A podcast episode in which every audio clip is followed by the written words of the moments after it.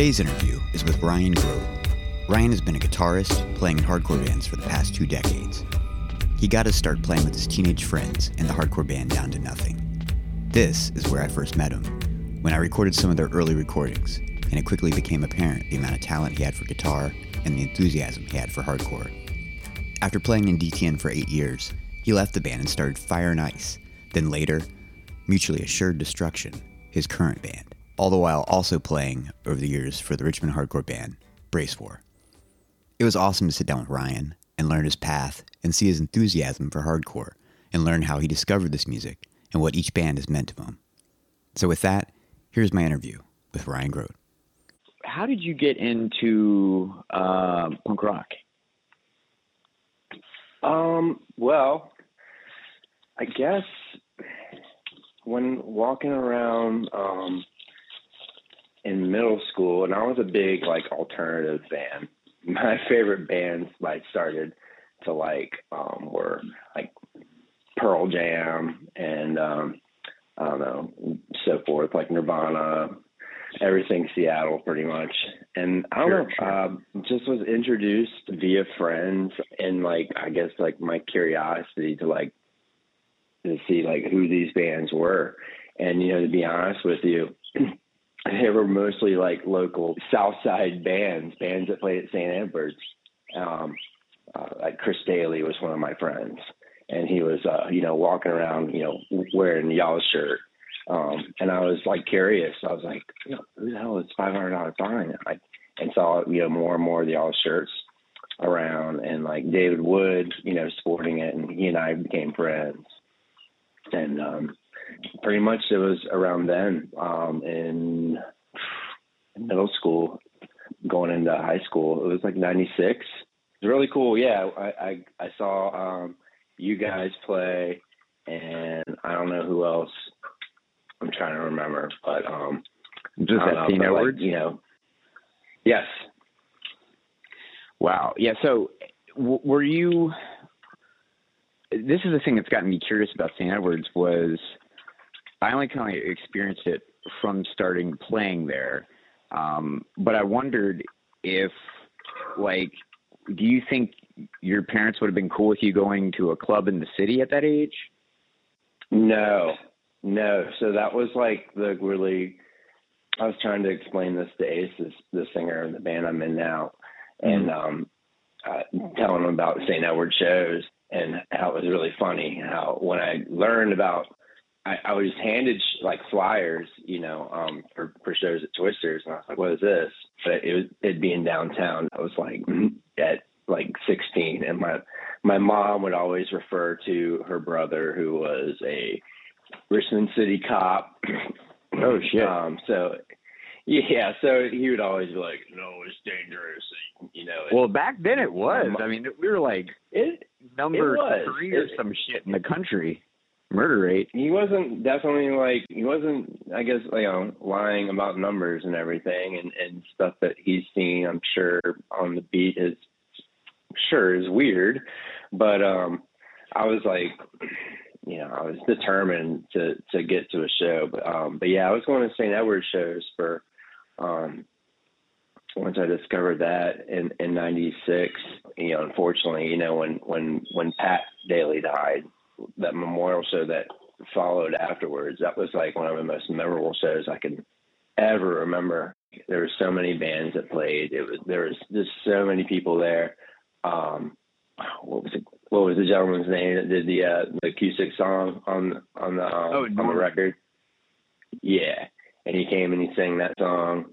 Um, it was just a good show, um, and definitely sticks. Like there's a lot of um, you know independent sets and um, Target for Aggression sets and and and seeing you guys and it, it definitely just like you know I, I knew there was more um, as well as much as I love those St. Edward shows. Um, it was like '99, beginning of '99, I started um, venturing out um, and well, just convincing my parents I was like, you know, I'll be fine. And how old are you? Just started going to um, um, 17 at the end of the year, but it was like, yeah, like yeah, beginning of the year. And yeah, I was just Oh, That's wow. when I first started going to um yeah uh, shows at Twisters, and um, there's like a 25 to life, um, from Earth to Ashes. Uh, Hell yeah, Santella's other band. Let's see, Pressure Luck, and oh wow, I can't remember who else might have played, but it was a it was a fun um, first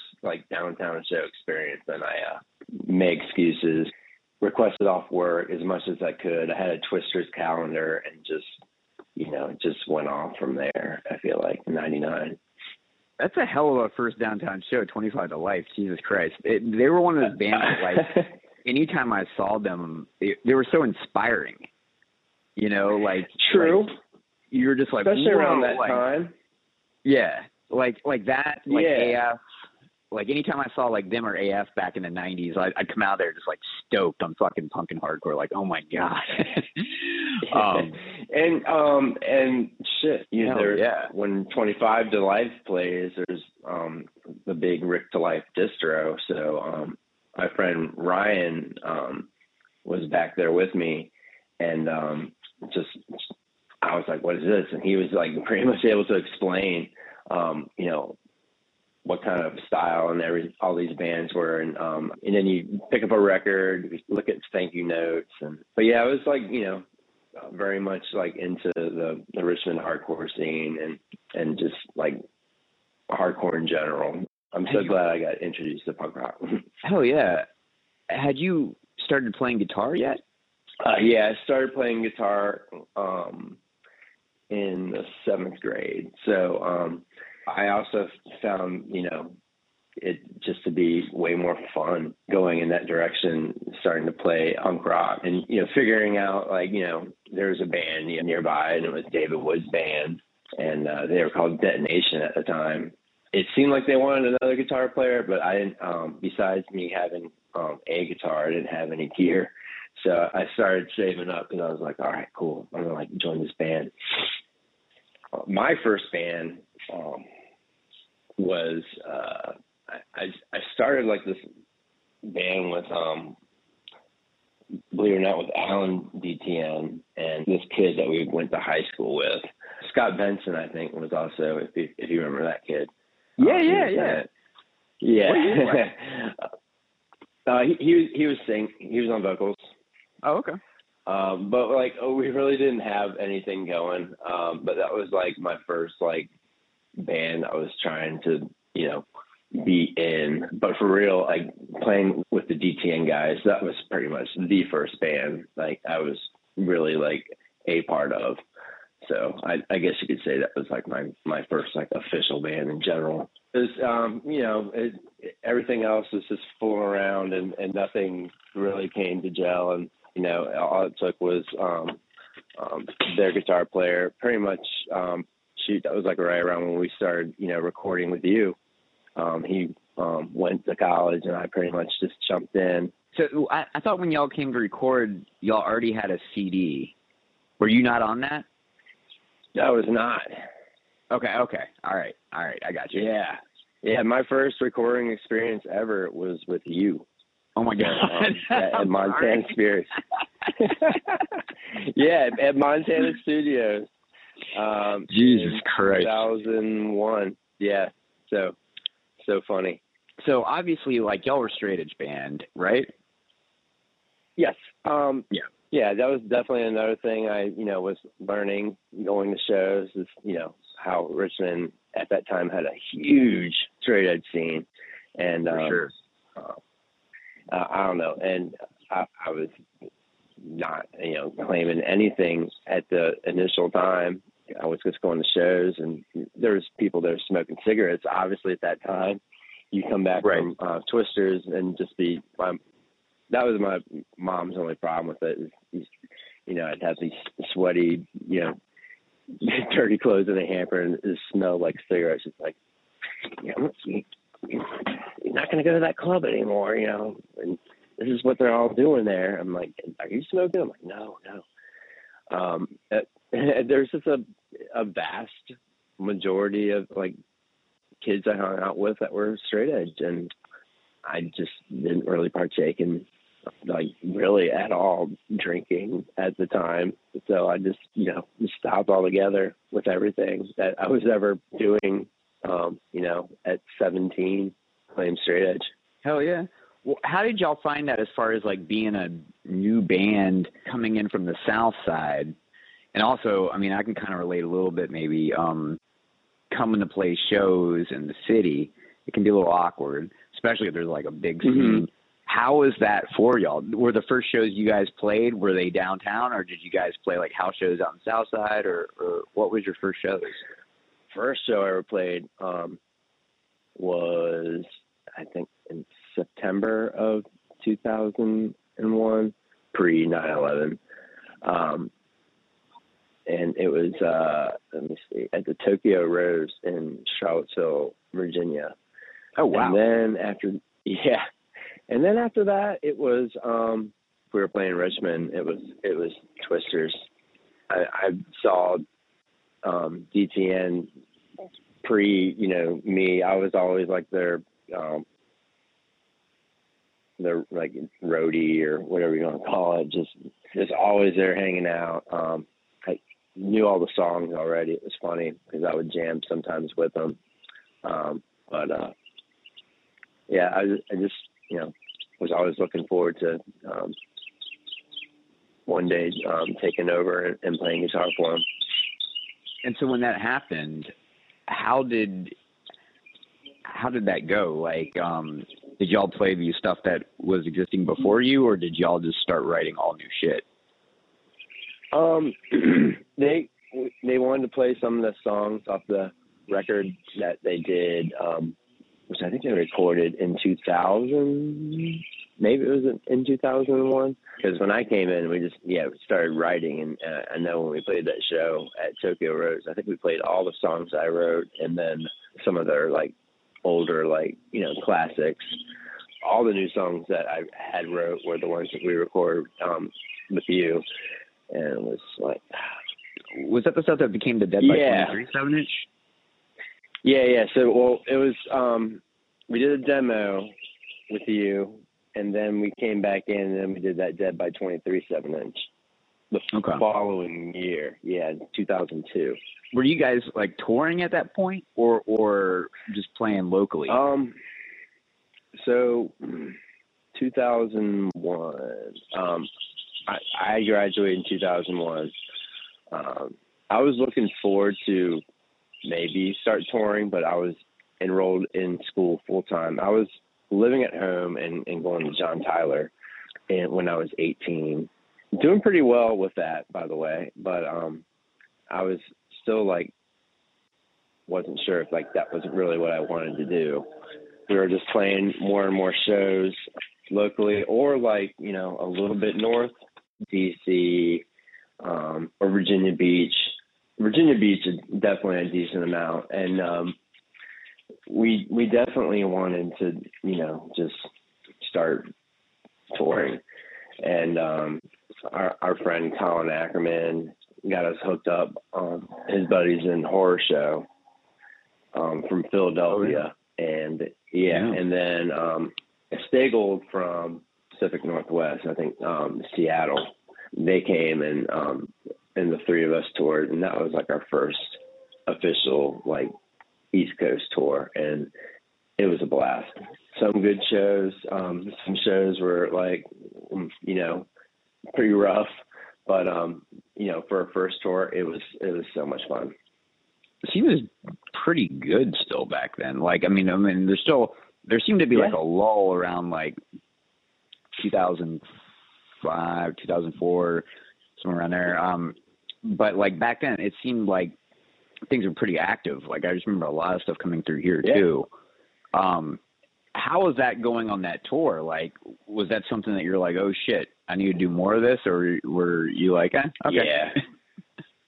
yeah. Um, I I think I did like one more year of college officially. I, I have two years under my belt somehow because um, we're um, I think that was with like me withdrawing a little bit when we were touring, and then after a three year duration, I was just like, I was just done with it. I, I was like, I'm going to stop wasting my money. I'm not focused on this. Like, this is where I want to go. And I know David really wanted to go full time as much as we could. Um, Daniel was, you know, he was our, our drummer and we wanted to always um, include Daniel, but he was a full time student. And um, I, I, think at this time we, we, would still work around like his schedule until like he took like some time off school himself, so that we can um, just go out and tour.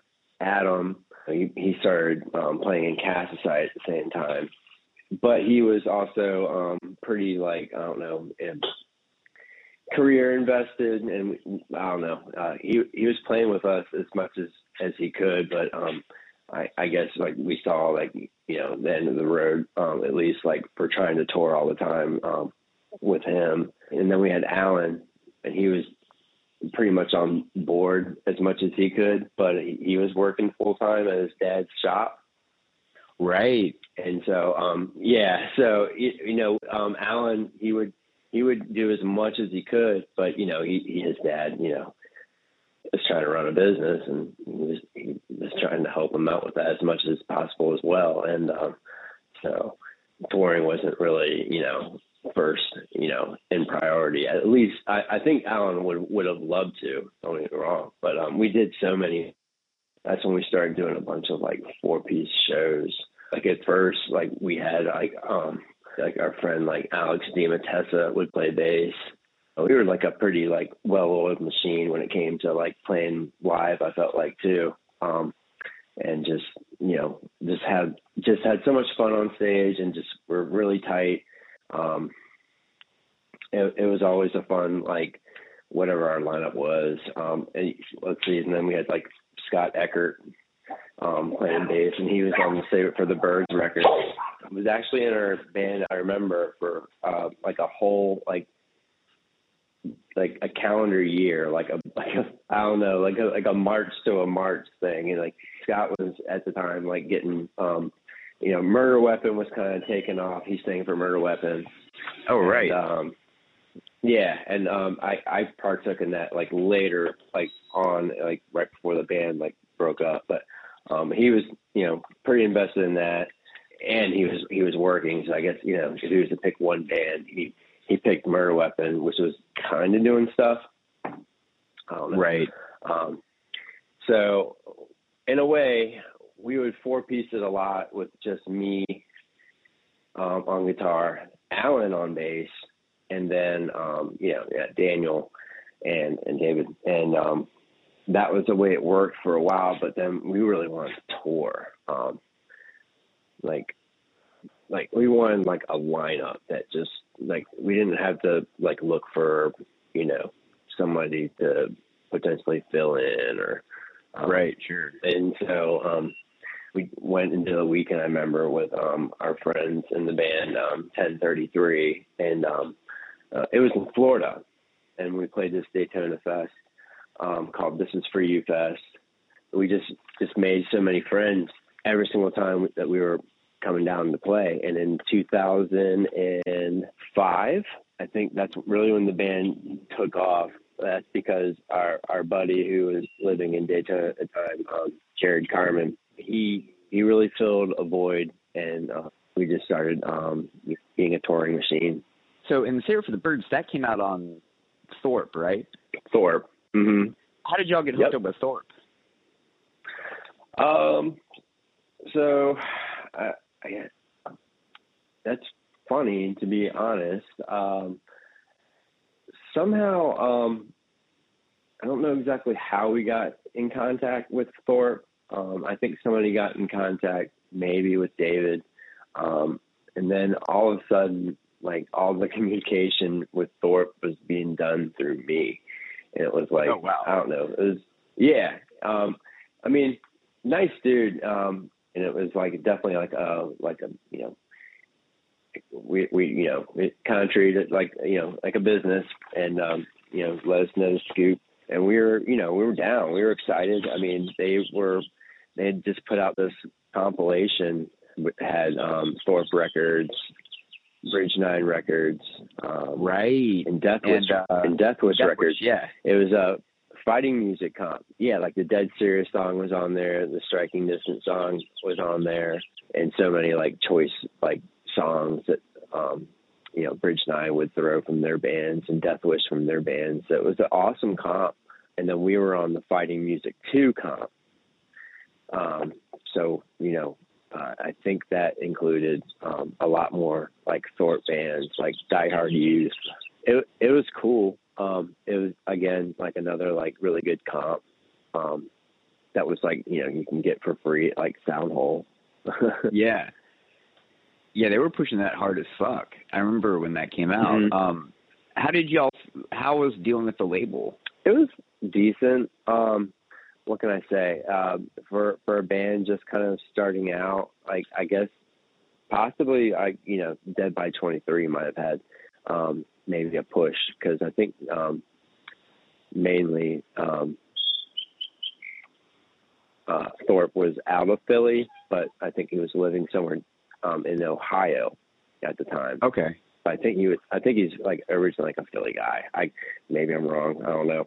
Uh, but I mean, dealing with him was like decent. Um, I'm sure. Like if you know we were a little bit more hyped of a band at that time, um, Mhm. maybe things would have been a little bit more like juicier, like more like support in general. But like, hey, they're like, you know, if you you know record this this um this record, then you know I, we'll pay for it and blah blah blah. And we're like, okay, cool.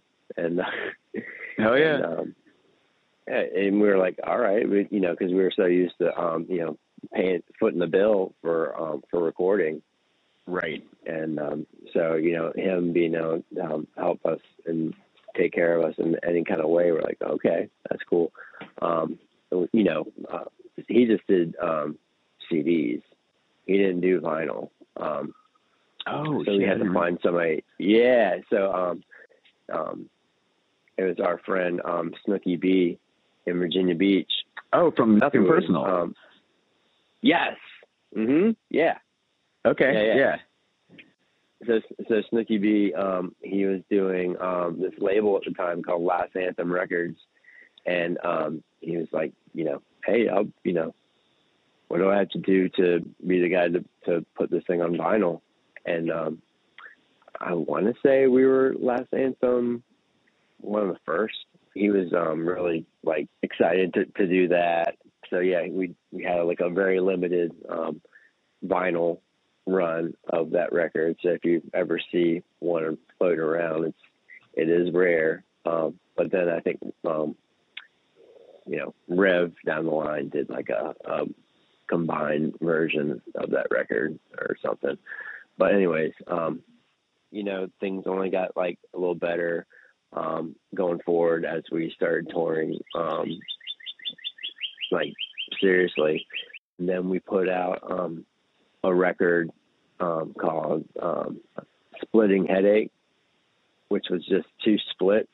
We were in a two record contract with with Thorp, and he, he wanted all original music. I forget how we like kind of like snuck around that. he found out later.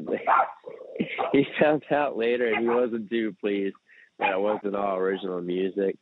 Um, and then, like I think, like shortly, shortly after that, um, um, that's when we were, um, well, Revelation had to buy the rights out, I guess, from him or whatever they had Oh, to do shit. to make it official. But yeah, but then we were on um, Revelation Records, and um, you know, um, that was like right before the most. I remember running into Alan in Carytown right before you guys signed to Rev, and I think it I think it was just like like it wasn't confirmed yet or something. But he like told me he's like, dude, fucking Rev hit us up, and I was like, they're still in business. He's like, they're fucking trying, like, cause I guess they had like kind of stopped doing shit for a minute, and They did. y'all were going to be like one of the first bands they were coming back with, which was kind of amazing. Yep, we, they came back um, with Shook Ones, Sinking Ships from Seattle, whom we did a tour with. Great guys. And then they came back, I think, the hardest uh, for us. We really appreciated it, and um, they really pushed the most. Um, we, I mean, that record I think did just like really well. People always tell me how much they love that record, and, and we put a lot of like dedication. I remember like we could rehearse that record. Um, like we all did like so good, like on our takes, our first takes on that record. We were just well rehearsed on that record. Um, um, we we couldn't wait to you know just get that out and have that be like another like thing that we're promoting that just has us like just keep on going, you know. Well, so and I gotta, I mean, I ask you about this. How did it feel to be on a label that like, you know, the first fucking band that you oh were looking God. up to was on? It was oh gosh, it was um man. We we did a tour in 2003 with Stand and Fight, and mm-hmm. ever since then we had a, a, a great relationship with their bass player, um, who was also in Carry On. This dude named Greg Bacon. Okay. Um, still today one of my um, greatest friends. Hoping didn't piss him off too bad this last fall when I I decided last minute to drop out from our uh, fantasy football league. But uh, um, but but but but a really good friend of mine. Um, he was working at Rev. He was like in the screen printing in the back, pretty much all like you know Judge. Um, he was just doing all like the um, all the basic shirts that you could order off their you know off their website. And and you know at the very end, of course, you know he had to flip the shirt around and put the Rev star on. Um, it was it was really cool. We got to watch him um, make some shirts. Um, when we finally, uh, so that was like pre being on the label. When we were on the label and then and then doing that tour, um, I remember that was kind of fun. Like at, least that one time, they're like, "Hey, yeah, you you guys can definitely have like a like a little grab bag each." Like they didn't care about CDs and um, and stuff like that. Like especially if it had like the promo little punch on it. So we were like, oh my god, are you kidding me? And you know, That's my awesome. rev collection all of a sudden was just like, oh, you, we, I was like, you know, there's some bands like I didn't like know too too much about, but then became like you know really into them, like like Farside, uh, Texas is the reason, you know, just like uh, you know stuff outside of hardcore, and I was like, wow, you know, like I I dig this label. Um, it's it's just kind of it was a little bit all over the place, but it, you know, especially you know having um, getting like the Inside Out record. Uh, the judge just well, I already had that. I think you know I, I already had a, a lot of the stuff from from Soundhole, so I just had was just picking through to see what I didn't have. Didn't really want to have like like seem too like like greedy and like oh give me it all. But um, well, they they let us have like shirts and, and stuff too. Um, so that oh wow, that was cool. Like like like yeah, it was it was it was awesome. Um, it was um, quite an experience. Um, but yeah, we were definitely when we got to meet you know um, Jordan from Rev, and he, he you know is just a really cool guy.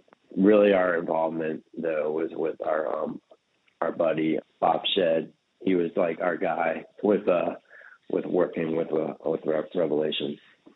And how did that change like touring and stuff like that? Did you find yourselves getting shows that you might not have gotten before? Were you able to go places that you weren't able to go before?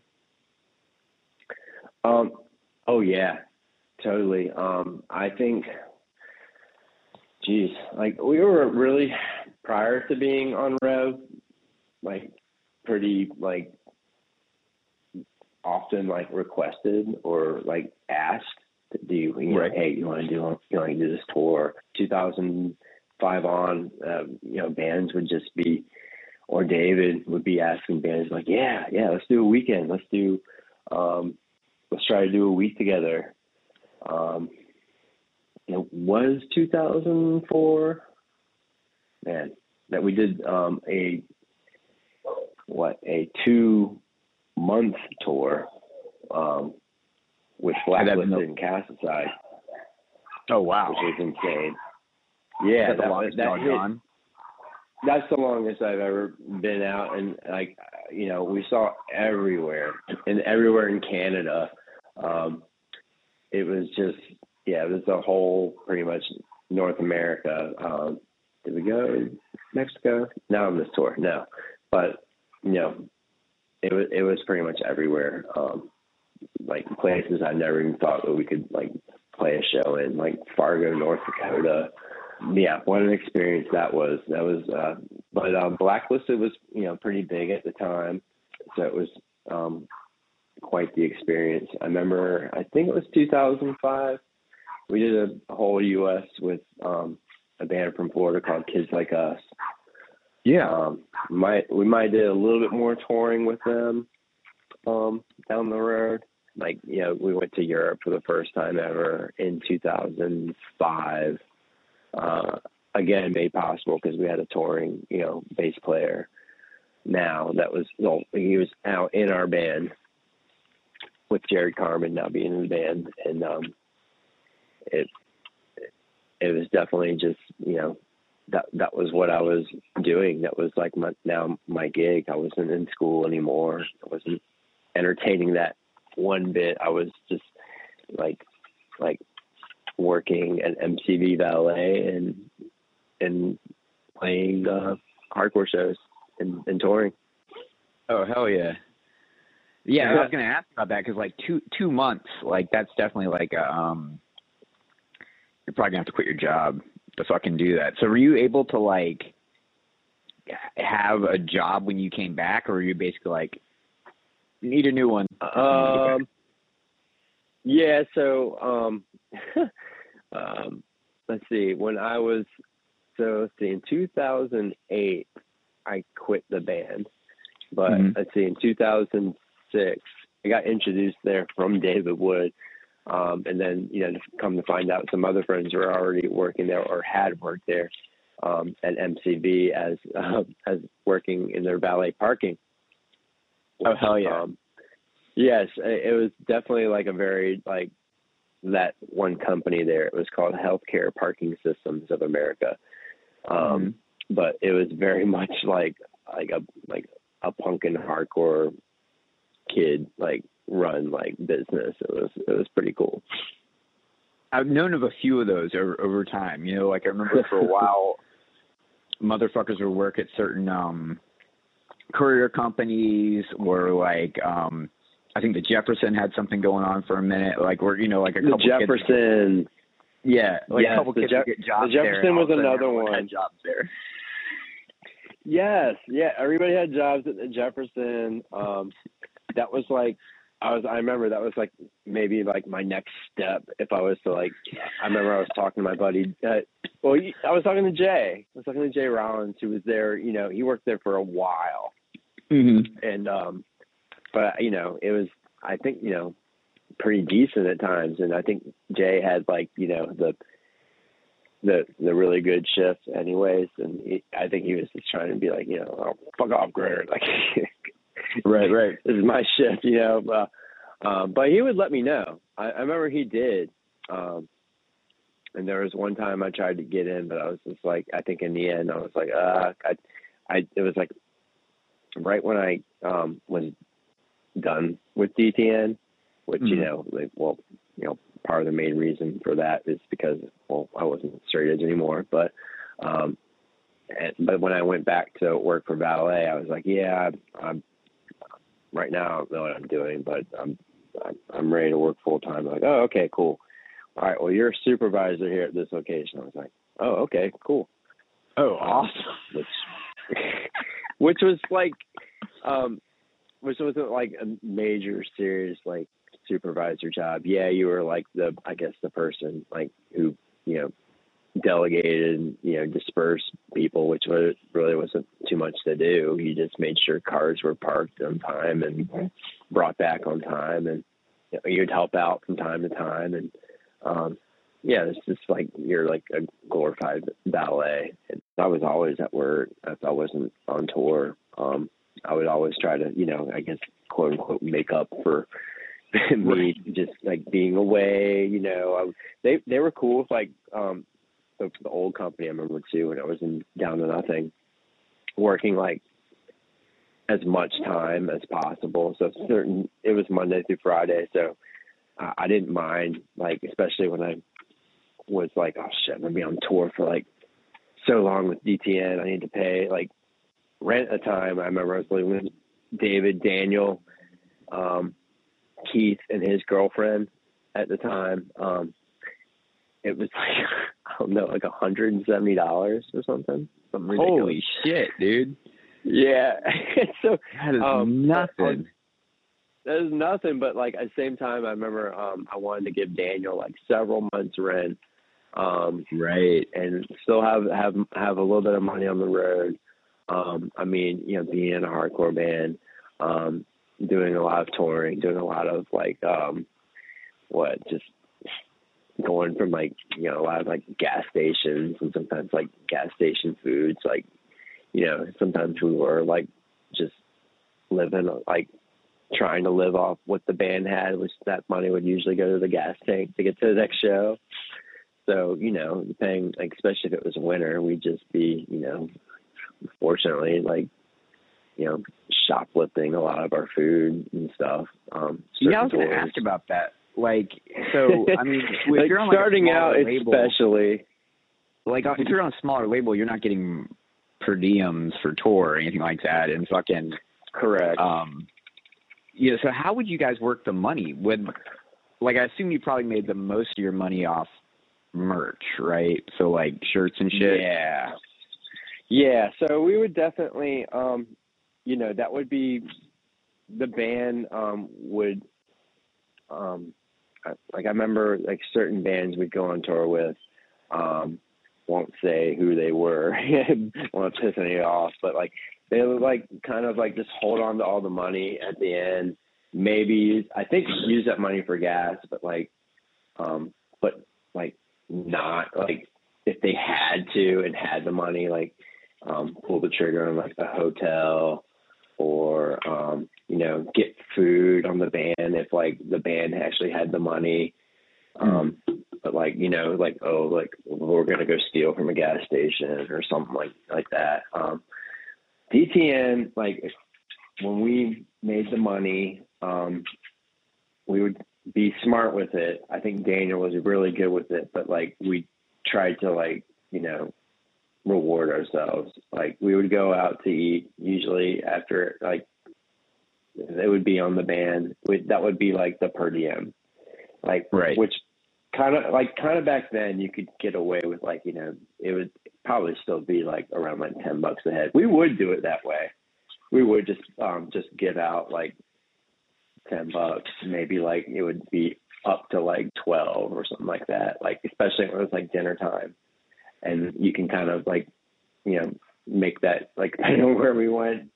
Um you could like really like make that like go and and have a decent meal out of it. But like yeah uh, um i i would usually try to like have a bunch of my own funds um before like i get like the the per diem um money. Sometimes you get like depending on who did the show who's promoting the show um what venue it's at it'd be like either you know there'd be like catered food we'd be like ooh but that was rare in the us like i think we played like one show ever um was sick of it all at madball um at a house of blues. Oh go figure it's there so Right.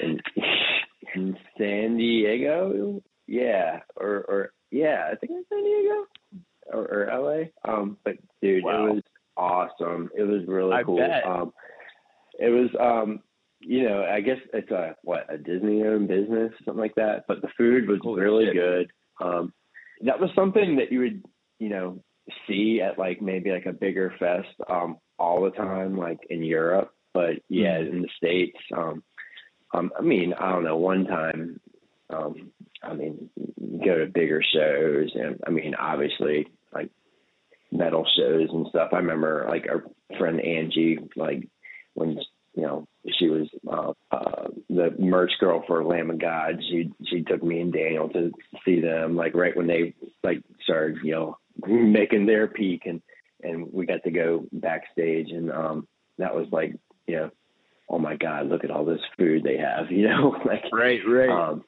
it was like it was like wow like this is like this is like the main difference. Like why don't we have this at our shows.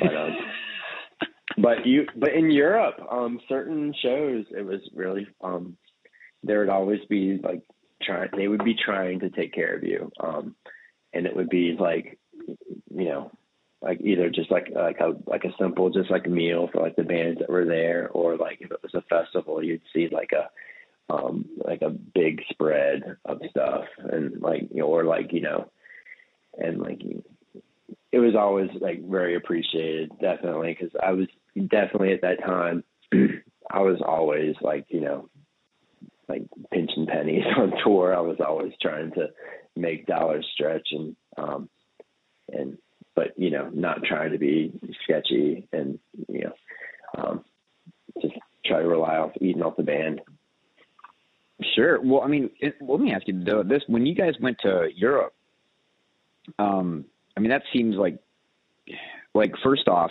like, how the fuck would y'all pay to get over there? And then second off, you couldn't bring instruments, right? So you'd have to rent them. Um. So see, the first tour was in 2005. Uh, we did it with our friends on Thin Ice, and um, it really went over like kind of like whatever. it was promoted like semi good. Um, it went really good in the UK. Um, I think we had like more like um, a, a different promotion in the UK. Um, Mm-hmm. Down nothing, just for some reason, um, just was big in, in the UK. Um, maybe still to this day, I don't know, but um, it was um,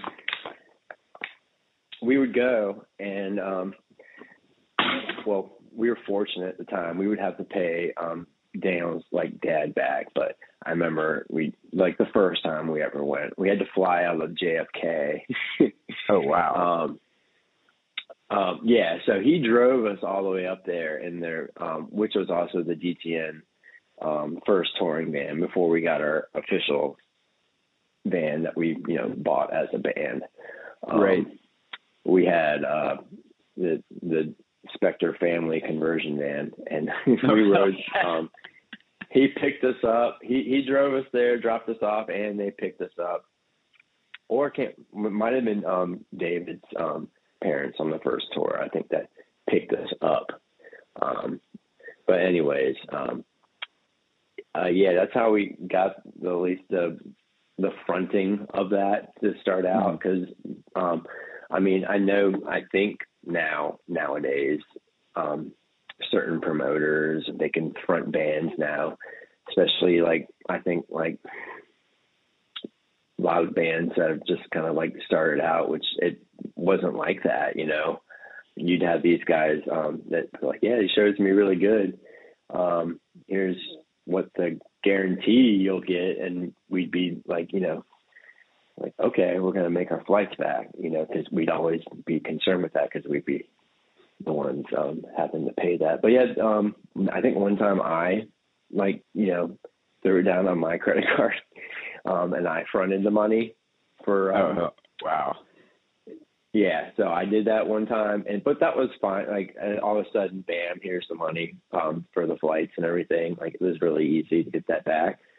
Um, so I didn't really have a problem with it. And plus, like, in a way, I was like, um, I don't know, Daniel, I think, and David would be in charge of, in in general, of like the uh, of dispersing the funds. But I'd be like, yo, I found flights for like mad cheap or something like that. I've got the money right here. Like, yo, okay, I guess because I don't know. Sometimes you would search for them at certain times of the day. It would change. I was like, Oh yeah, yeah, yeah. yeah. at, it's at this right now. Let me, I'm gonna get him. I'm gonna get him. Um, it's like, yo, you guys, like, I got the money. You gotta pay me back. And and um, that we, we like kind of handle it that way. But yeah, as the years went on, um, the shows were just always really good for down to nothing. So um, it just, you know, we we knew like whatever kind of expenses we would do. Um, we would do like the occasional like you know hotel every now and then, but um, we would always welcome you know staying with friends all the time. You know, saving some some loot because you know it was in a way too that like I remember like after Europe, like this was like in a way like it became like it was like your job. Like I forget how long we were on the road in 2007 um, out of the year, but it was more than half the year. Um, Jesus Christ! So, so it was it was yeah. I remember like counting it all up, and I was like, wow. It, we had like certain times and breaks, and they seemed kind of long, but like he added up all the shows together, it was like it seemed like it was like right at over like like like six months. It was weird. It was crazy. With the equipment and stuff, did y'all have to rent when you went over there? Because I know. Like, oh yeah, that they have rules about like can't you have to pay taxes or some shit if you bring amps in or something.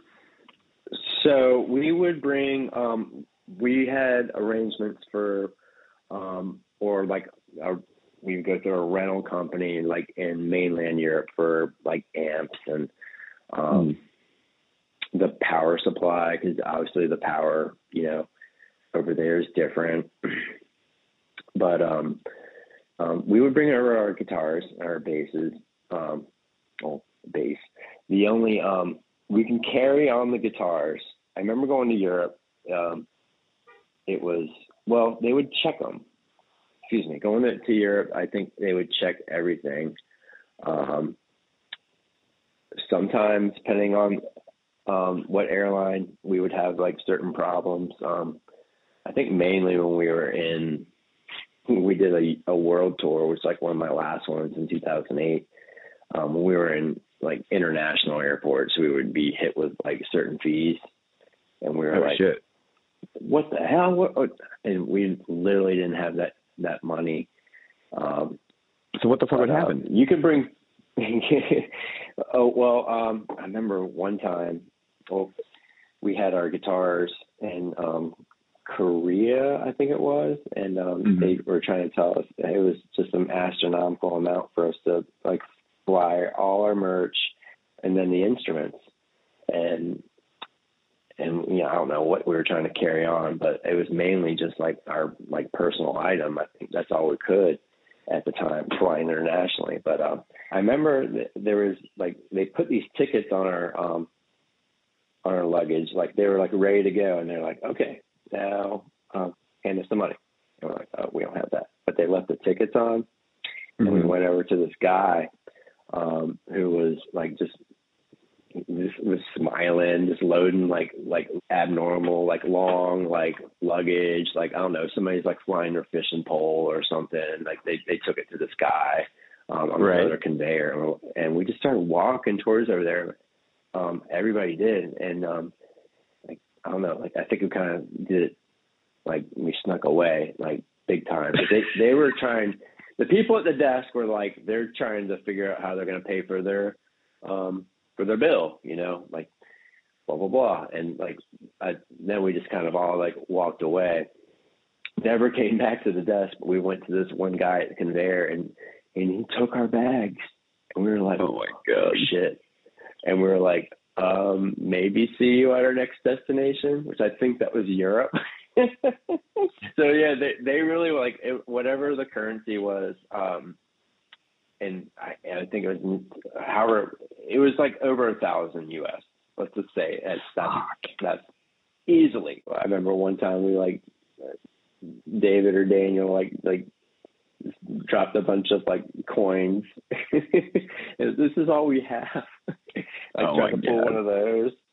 Um, it was really did it work? But um, no, dude. That they were like, you guys gotta figure this out, or like we, I'm sorry, like you're gonna have to leave it. Like that was pretty much, I think, what they were trying to tell us.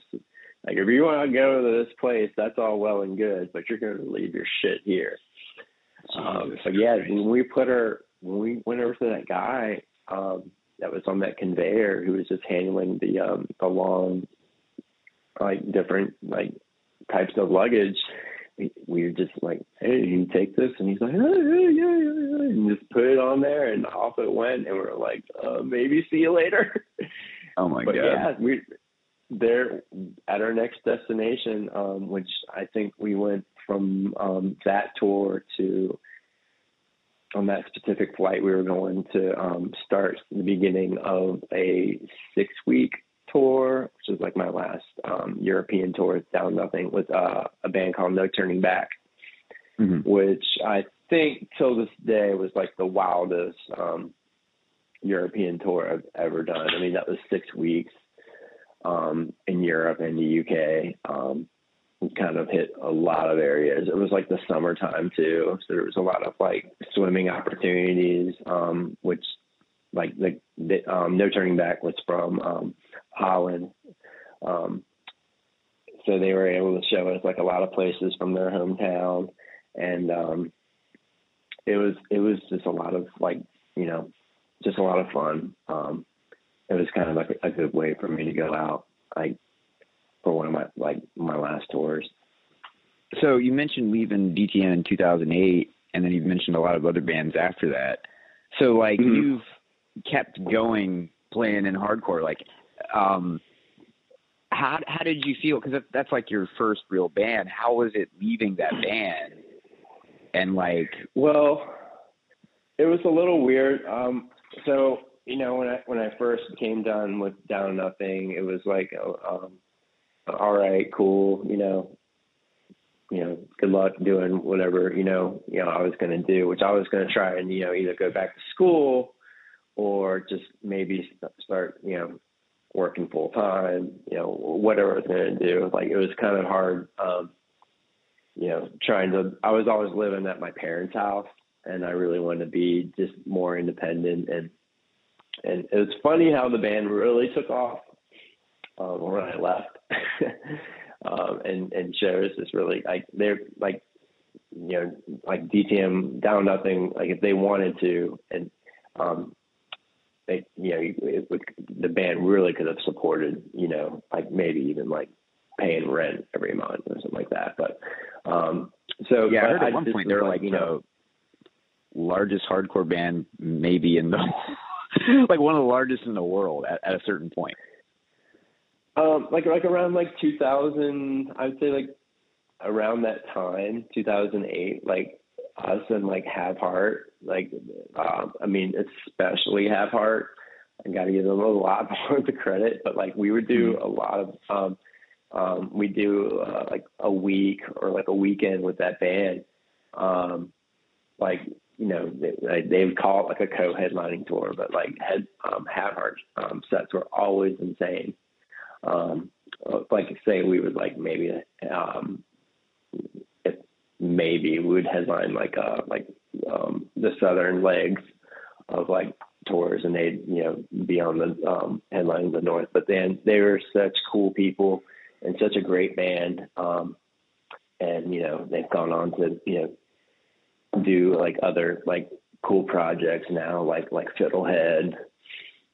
And um but um like pat is like an amazing you know person. And um and and just like you know a great singer and the my Have Heart and, and DTN were were definitely like it seemed like on top of the world then, but still it just didn't seem like um like I, I was really getting anywhere. So I was, um I just and kind of wanted to do my own thing if I wanted to do another band. Um, but um, what do you mean by your own thing? Um, just either like like just start writing. Um, like, oh. I don't know. It's more like um, more into like we had like a like I feel like a Pennywise, um, like a very fast like kind of vibe that that blended mm-hmm. with hardcore. Um, like Dave and Daniel were, were very big into Pennywise, and, and I was in in turn too. Like I couldn't you know get away from it one, but two it was definitely like you know a lot of the early stuff was definitely like you know um, very influential on our writing. And um, and I would always take snips from here and there. Um, but uh, I was more like I don't know, just like a New York hardcore guy. Every time I would pick board, just like into like thrash. At that time, mm-hmm.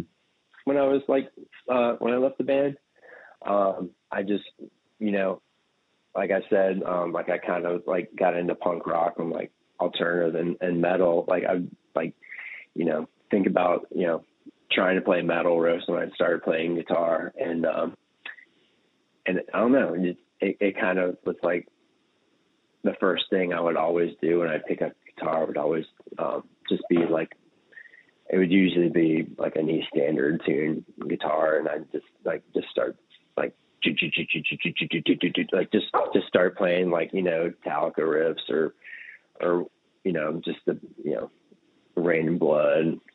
Yeah, that's whatever I out. Remember you throw in like you. I remember. I think when I was recording, like I remember you had this one part and like you're just like throwing in fucking pinch harmonics and shit, and I was like, hell yeah, dude. yeah, I I I enjoyed um, you know trying to um, play more of that style, mm-hmm. and um, it was it was funny like to, like at my very um, last DTN show, um, I actually played also for um, a band from the beach called Iron Boots, um, mm-hmm. which is dudes from um, dudes in that band um, were in Fire and Ice with me. Um, and then I also played in a band called from New Jersey from Get Real. So I played three sets on my last oh, wow. DTN set that day. Yeah. Um, but, uh, yeah, I was like, um, and then after that um, was over, I remember talking with Flizza and Dave from Iron Boots, and they became, you know, me and Flizza became really good friends. Um, we well, we had been since 2003, but um, you know, we were, we were then like a, about to be living together, um, and then um, just started writing music together, and um, just in the vein of like uh, just like Warzone or, or Leeway, and that was oh, cool. kind of stuff that kind of like like like kind of like came more natural, I guess, to me when I picked up a guitar, and like I really right. liked that. Um, as much as I love playing um, Down to Nothing and everything, I just was like, um, you know, it was kind of cool, I guess, to to change it up a little bit, um, and um, and just kind of like just do like more of like a thrash style band. When I was done with Down Nothing, I I kind of joined um, Bracewar like then. I, I have been in that band. Um, I am in it now, but like I'd been in it like once and then quit and then got back in it again. but um, but Fire and Ice uh, was like kind of like the one band that I did start like I think like the very end of 2008. And that was like that was kind of like my baby. That was like the first band like I started. So um, so if there's like a lot of like you know you know pride or whatever, or I'm pointing a lot like towards like, you know, accomplishments with that band. It's because I'm like, you know, hey, that's like something like me and um, two other guys started from the ground up and we're really proud of. Hell yeah. How was that compared to like all the stuff you had done with DTN? Like moving into, cause you're probably starting out in a new band. You're probably be playing smaller shows. You're also playing, yeah, probably completely different maybe not completely different crowd, but a, a bit of a different crowd. Um, yeah, well, it was it was cool. Um, like I, I guess there's like a little bit of hype to begin for that band. Um, they're like you know members of um, Down to Nothing, and sure, you, know, you sure. can like do that like in your in your, in, your, in um, parentheses um, right. down nothing in iron in iron boots and you know kids to get stoked. And it, and it didn't take long. Like we had this little promo that we had that we were giving out at shows that like we recorded on GarageBand. And just yeah just like with like mics and like um Hunter's um our friend um Hunter's uh living room. Oh wow. just yeah we did everything just like fucking budget and um and and live. It was it was cool. But um yeah, I just handed that out and then like Triple B was like, Hey, um, I actually had my eye on you guys already, but like this is cool. Like let's do something and then um it it kind of like just that one really did um kind of kick off kind of quick. And unfortunately, the the one thing that we weren't able to do or just didn't like want to take the risk of was Mhm. tour with that band because we did do tours. Um, we did do like um, um, I, we did do several US's. Um, we did do you know, but we couldn't do like as much as like certain other bands could. And I guess like um, Flizza just turned um, 30, and I was like turned 30 right around the corner, and like I don't know, and he was in a serious relationship.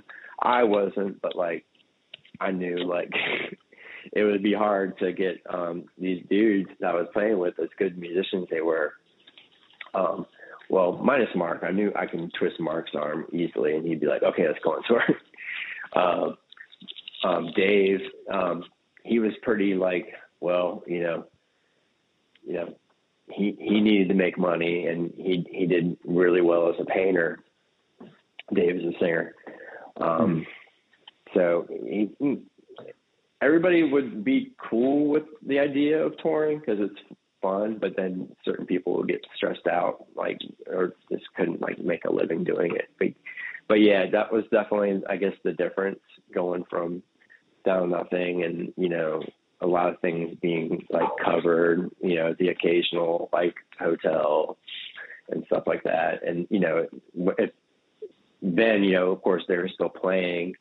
Um, had been still playing for for quite a while, and you know I'm sure we're doing quite well. But like you know, that was definitely like you know going from like a pretty decent sized touring band to um, like a band that like some people have heard of, and but you know it was was getting on everybody's radar little by little. Well, and that's the other thing is too. You're just getting older. Like, I mean, shit. How, how old are you now? Like forty? I'm 40. Yeah. Yep. Um, you know, in your forties, if you're playing in a band, it's hard enough just to get motherfuckers off of work for practice, let alone a fucking tour.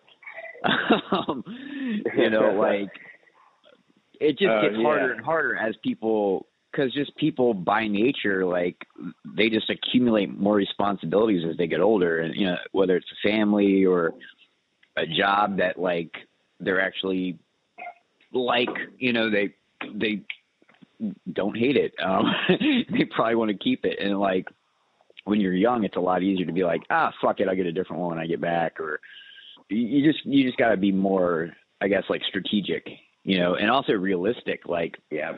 I think when you're young 100%. like shit, just me playing in bands when I was younger and then playing in bands now. I don't even know how we got shows when I was a kid. Like they just they just happened. Like I never fucking booked them. like they just happened. We always had shows. They just appeared out of nowhere. And you know, then when you you're older and you're trying to get shows, it's way different. It's like you have to be like, well, I mean, how many times do we really want to play in this area this year? Which is like Mhm. a thought that you know doesn't cross your mind when you're in your 20s or something. You're like, fuck it, we'll play as much as we can. um, but you start thinking about shit like that, and you know, just kind of being realistic about it, and you know, trying to respect everyone's uh, obligations. Um, it's crazy though because you know a lot of I've talked to some some people on here on this podcast that you know their first band, you know, getting up through high school, whatever, they broke up during that. And the crazy thing about you Mhm. and DTN is y'all were able to make it work somehow. Like, I mean, yeah, you had to like different touring touring lineups and stuff, but you guys survived it pretty fucking Yeah. much, and that's kind of amazing. It, it always did. It it always had um it always found a way. Um um like I said early on, like like I know Alex D helped us out a lot, um, playing bass. Uh Rashad would play for Daniel when Daniel was like had to be back in school um certain times. Um Rashad from Cat's Side and Murder Weapon, um now Embrace War. Um, yeah, I mean, we we always made sure that you know that that band was like, okay, we're we're good, we're good to go. You know, like everything was always good to go, um, um, and in line for that band because you know it was you know it was what we did. Definitely, that's what we you know we're we were we we never canceled any shows to my knowledge. Um, it was rare if it down nothing ever did. Um, like I can't even remember, like especially when we were touring all the time, was canceling shows. But yeah. Hell yeah! Well, jumping ahead now to like what you're playing now. Um, mm-hmm. how many bands are you in right now? uh, all right, so uh, currently I'm in I'm in Bracewar, and I'm in a band um, that's like pretty active at the moment uh, called Mutually Assured Destruction. And Brace yep. War has been around since the mid 2000s, right? Yeah, Bracewar has been around, I think, since 2005 or 2006. I did a tour with them, I think, in 2006, um, just to kind of help out.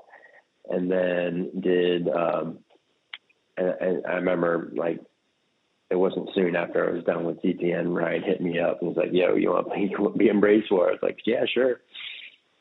He's like, "We're not a straight edge band, like, because I think at the time, like Alex and somebody else had just broken edge too. So I was like, all right, well, game on. I'm, I'm still, I still love hardcore, just you know, not straight edge. and then, uh, um, but yeah, but I, man, I'm trying to remember. It was like from then to like 2014 or something like that. I, I was in Bracewar and then I quit for a little bit. And, um, and Ryan was like, yo, come on, man, be in my band. I'm like, all right. So I was back in like 90 and after like two years, I think. Um, and, you know, just whatever has been on the plate for Bracewar, um, on that in that time span I've I've been a part of, and it's been um, been a lot of fun. We have some shows coming up um, next month um, in June, and um, like I don't know if you saw that like like Bane's getting back together and they're playing yeah. um, a big weekend, and yeah, so we're we're playing that.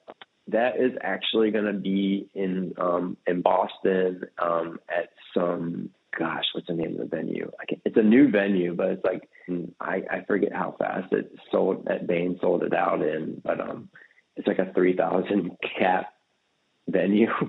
Jesus um, fucking Christ! Yeah, I I don't know. Uh, I think the second show did um, um, just as well. I think I think there's still some tickets available for it, but um, but yeah, the first show just like bam like that, sold out. But we're um, Brace actually got um, a couple more shows um, added to that. Um, we're to play Thursday, June the 15th. Yeah, in um, in Baltimore at the Metro, um, and then we're going to play um, in New Jersey. I think near the shore on the 16th, and then we'll head up and do the two shows. Um, it's back to back nights, the same show uh, with Bane, um, and so we're pretty excited about that. But um, uh, you were talking about uh, pulling teeth, trying to get you know people together. Man, that's I love all my guys in, in Bracewar, and granted, right now we've some people have been going through, through some things um, in the band like that have prohibited them from being able to um, participate and stuff. But um, but it, it is hard. Um, everybody has their commitments to their you know their career or um, you know everybody's pretty busy or they're married. Um, Do any of have kids? Um, and they have kids.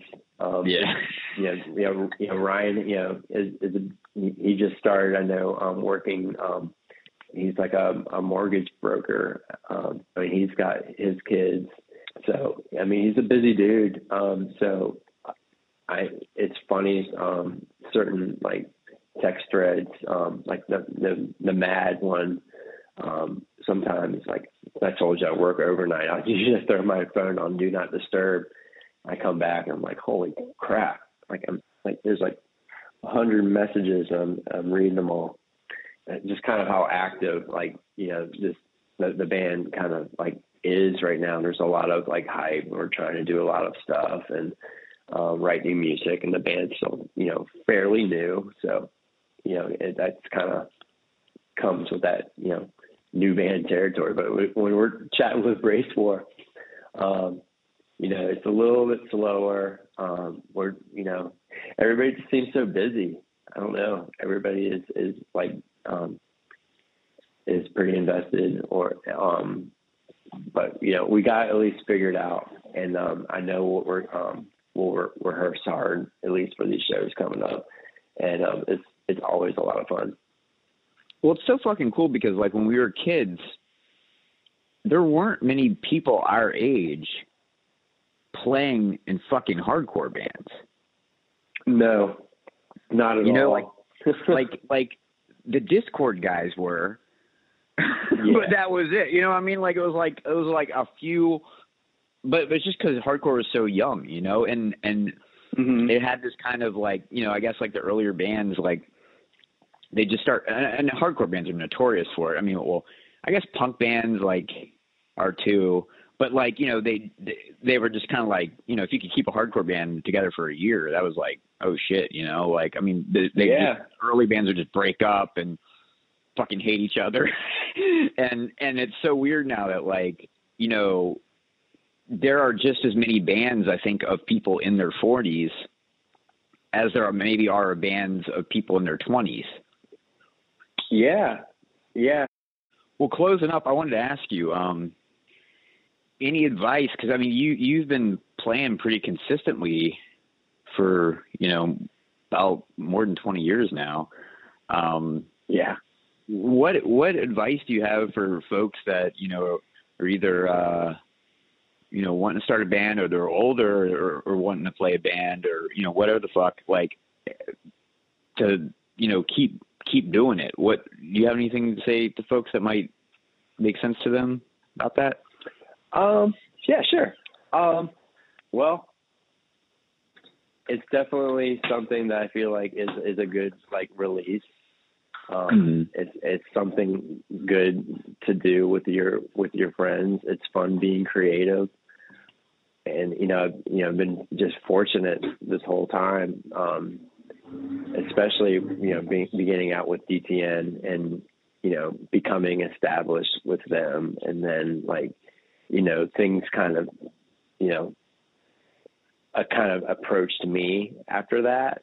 Um, which you know I guess that that that's awesome and everything, and I'm I'm, I'm grateful, very very grateful. But um, you know, I it you know just for people that want to start something up and you maybe haven't done anything before, I just you know just try your best to to if if you do do it like to to get it out there to people to um to you know let let it be known that you know to promoters, um, I, I guess like physically, like talking to them at shows. I think that that might be the best way to start out to not make things like you know, or I guess Instagram. I don't know whatever works nowadays, but just trying to be um, um, active. You know, trying to um, promote yourself, and um, I think that's like the best way that um, if you're starting something, um, to just keep keep going. I think with Mad, um, that's what I've kind of seen the most. It's just like you know, hey, like we just kind of like keep like promoting. Um, Ace is a, a hell of a pro- promotional person in general. Like he like Mhm. runs the Richmond Hardcore Shows page you know, still book shows here, um, does a podcast of his own. I mean, the, the dude is like always more, more so, I guess, like internet available or on it than like, like say I am. And, um, but it's, it's cool. Cause like, you know, it's keeping me in the know and, um, but, but getting yourself out there and then like, I guess putting in the work, obviously, like just try and get in a, in a in a mode to write. And sometimes you know you don't have to get too crazy um, with what you're starting out with. Just having like some bread and butter like tunes kind of gets everything started. I feel like.